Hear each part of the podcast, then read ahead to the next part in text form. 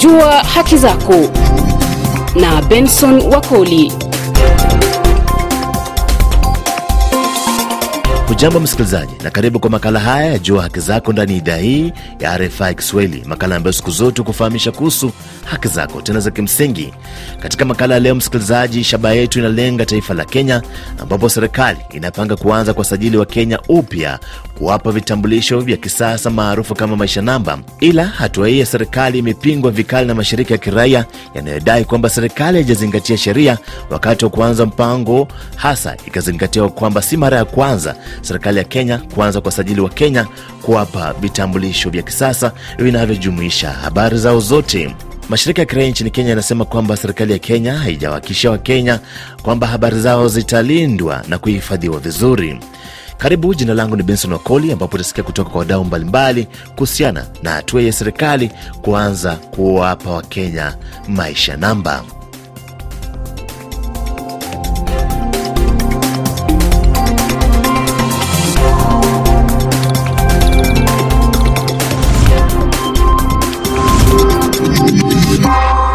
Rais wa Kenya William Ruto ndiye amekuwa mstari wa mbele na kuagiza wizara ya habari na mawasiliano nchini Kenya kuhakikisha kwamba kufikia mwishoni mwa mwaka huu Wakenya watakuwa na kitambulisho cha kisasa chenye habari zote kwa uhusu, akisema hilo litasaidia serikali kutoa huduma zake bila vikwazo, mbali na kuwakabili Wakenya wanaokwepa kulipa ushuru. Rais Ruto amewahakikishia Wakenya kwamba serikali yake imeweka mikakati ya kulinda data yao. And To also work on a digital identity so that Nimeagiza wizara ya habari kushughulikia kitambulisho cha kidijitali ili ule mradi wa huduma namba uliokwama ufanikiwe na Wakenya wapate vitambulisho vya kidijiti, na kufikia mwisho wa mwaka huu Wakenya sharti wawe na vitambulisho hivyo. Tunataka kuimarisha huduma za serikali kwa kuzifanya kwa njia ya kidijiti, na pale panapowezekana kuzifanya ziwe za moja kwa moja. Serikali ya Kenya pia inasema watoto wanaozaliwa pia watapewa nambari maalum ya kuwatambulisha, na nambari hiyo pia itatumika kuwapa vitambulisho vya kidijiti wanapohitimisha miaka 18. Kithure Kindiki ni waziri wa mambo ya ndani nchini Kenya. We are moving towards uh, an electronic ID with a machine readable chip and QR code and uh, eventually this should lead us. Tunaelekea kupata vitambulisho vya kisasa ambavyo vitakuwa na nambari maalum na hatimaye hili litatufikisha kwa kitambulisho cha kidijiti ambacho kitasaidia kutambulika kwa urahisi. Kisha haya yote yatatupeleka hadi tupate maisha namba ambayo tutawapa watoto wote wanaozaliwa nchini Kenya. Alafu namba hiyo itatumika kuwapa kitambulisho wakitimia miaka 18. At 18. Ni kauli hiyo ya serikali ndipo mashirika ya kiraia yamejitokeza nchini Kenya kupinga hatua hii ya serikali yakisema haijazingatia sheria wakati inapojiandaa kuanza kuwasajili wa Kenya kuwapa vitambulisho vya kisasa vya kidijiti. Nam, naungana naye sasa Bwana Shafi Ali Hussein kutoka shirika la kutetea haki za jamii ya Wanubi nchini Kenya. Atueleze ni kwa nini wanapinga hatua hii ya serikali. Sisi shida yetu kubwa inakuwa ni utekelezaji wa katiba na kuheshimu katiba. Kitu tunachokitaka, tunataka sheria ifuatiliwe. Sheria haifuatiliwi, huduma namba haikufuata sheria. Saa hizi maisha bora UPI pia inaenda hivyo hivyo bila kufuata sheria, na tunaangazia sheria kikamilifu, yani katiba ya Kenya 2010 kila kitu imeangaziwa ndani. Wakati unataka kufanya kitu kikubwa kama hicho, huendi kwa ile kitu inayoitwa miscellaneous amendment. Miscellaneous amendment hiyo ni first aid. Unafa, unaenda kwanza bunge, sheria itengenezwe. Kama vile mimi nilipopeleka huduma namba, kulikuwa hakuna sheria kabisa, lakini saa hizi kuna ile sheria ya data protection, ni act saa hizi. Na je, kama singepeleka kesi kotini, tungepata hiyo sheria? Hatungepata. Na utaona katika hiyo sheria ya data protection kuna shida mingi ndani yake. Regulation ambayo bunge imetengeneza sio regulation ambayo in, in, in, ina, inakadiri maisha ya Mkenya. Policy ambayo waziri anaweka na kikundi yake ni policy ya kufeva serikali.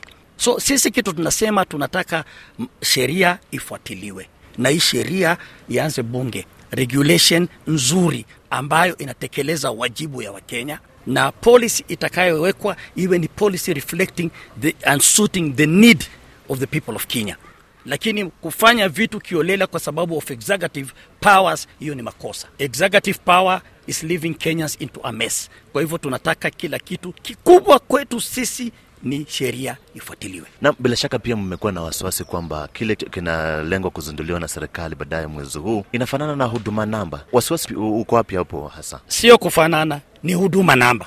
Jina ndio tofauti, jina ndio tofauti. Wasiwasi wetu kubwa, kuna jamii waliotengwa kama jamii ya Mnubi wanafanyiwa vetting. Chanzo cha hiyo vetting hakuna hakuna uh, mtumishi wa serikali atakayesimama mbele na aseme Mnubi anavetiwa sababu ni 1 2 3 hakuna hiyo la kwanza. La pili, tunasema hiyo vetting imeleta shida kwa hizo jamii waliotengwa. Kuna watu kwetu, ndugu yangu, kama ujui, wamefikisha miaka 40 hawana ID. Leo hiyo rollout ikifanyika, hawa watu ambaye miaka zao zimepita hawana ID watakwenda wapi? Maanake rollout ya maisha itakayofanyika inataka mtu aliye na birth certificate, mtu aliye na kitambulisho ya zamani kama mimi, ndio ibadilishwe hiyo eh, iwe maisha whatever under UPI sawa sawa. Huyu mtu wa miaka 40 ambayo hana atakuwa mgeni wa nani Kenya? Kwa hivyo tunasema angazieni ile discrimination ya nyuma ambayo ime, imetokana na hizo vetting ambayo serikali imelete ziangaziwe kwanza, ndio Wakenya wote wa migrate pamoja waende kwa UPI. Jua haki zako na Benson Wakoli. Wakati wa uchaguzi, si tu wakati wa uchaguzi, hata wakati mwingine tunapata ujumbe kutoka sajuini kwa matapeli ama kina nani.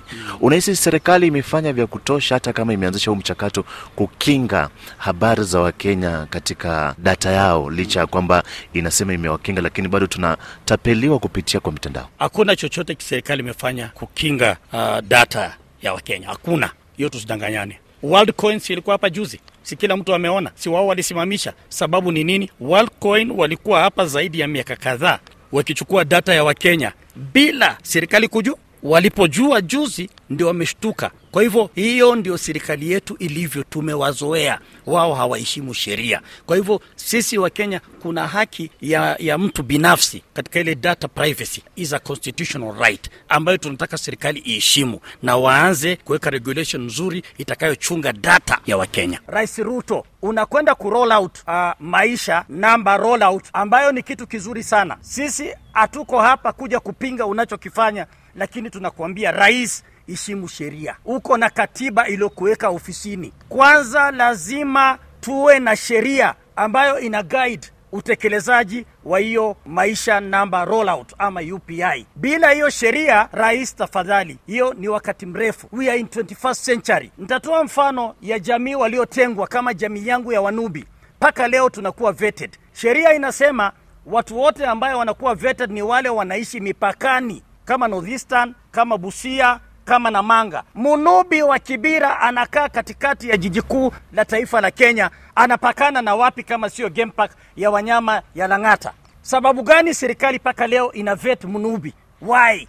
Kwa hivyo tuondoe hiyo swala ya discrimination. Serikali yetu imeonekana hivi karibuni ni kana kwamba sheria haitilii manani. Kama mashirika ya kiraia, iwapo juhudi zenyu zitagonga mwamba, nini kitafata? Sisi kwa hakika, hata juhudi zetu zikigonga mwamba, huwa hatuchoki, kwa sababu kama ingekuwa ni serikali ya Kenya pekee, Rais Uhuru alijaribu. Hata sahii Rais Ruto, Rais Ruto sahii amesema mashirika za kijamii zote lazima zifuate kila kitu kinachoambatana na bottom up, na sisi tunamwambia sisi tutafuatana na bottom up iwapo itafuata katiba ya Kenya, na kama haitafuata katiba ya Kenya hatutafuatana nayo. Sisi hatuogopi kifo, sisi tuko tayari kupigania Wakenya hadi dakika ya mwisho, dakika ya mwisho.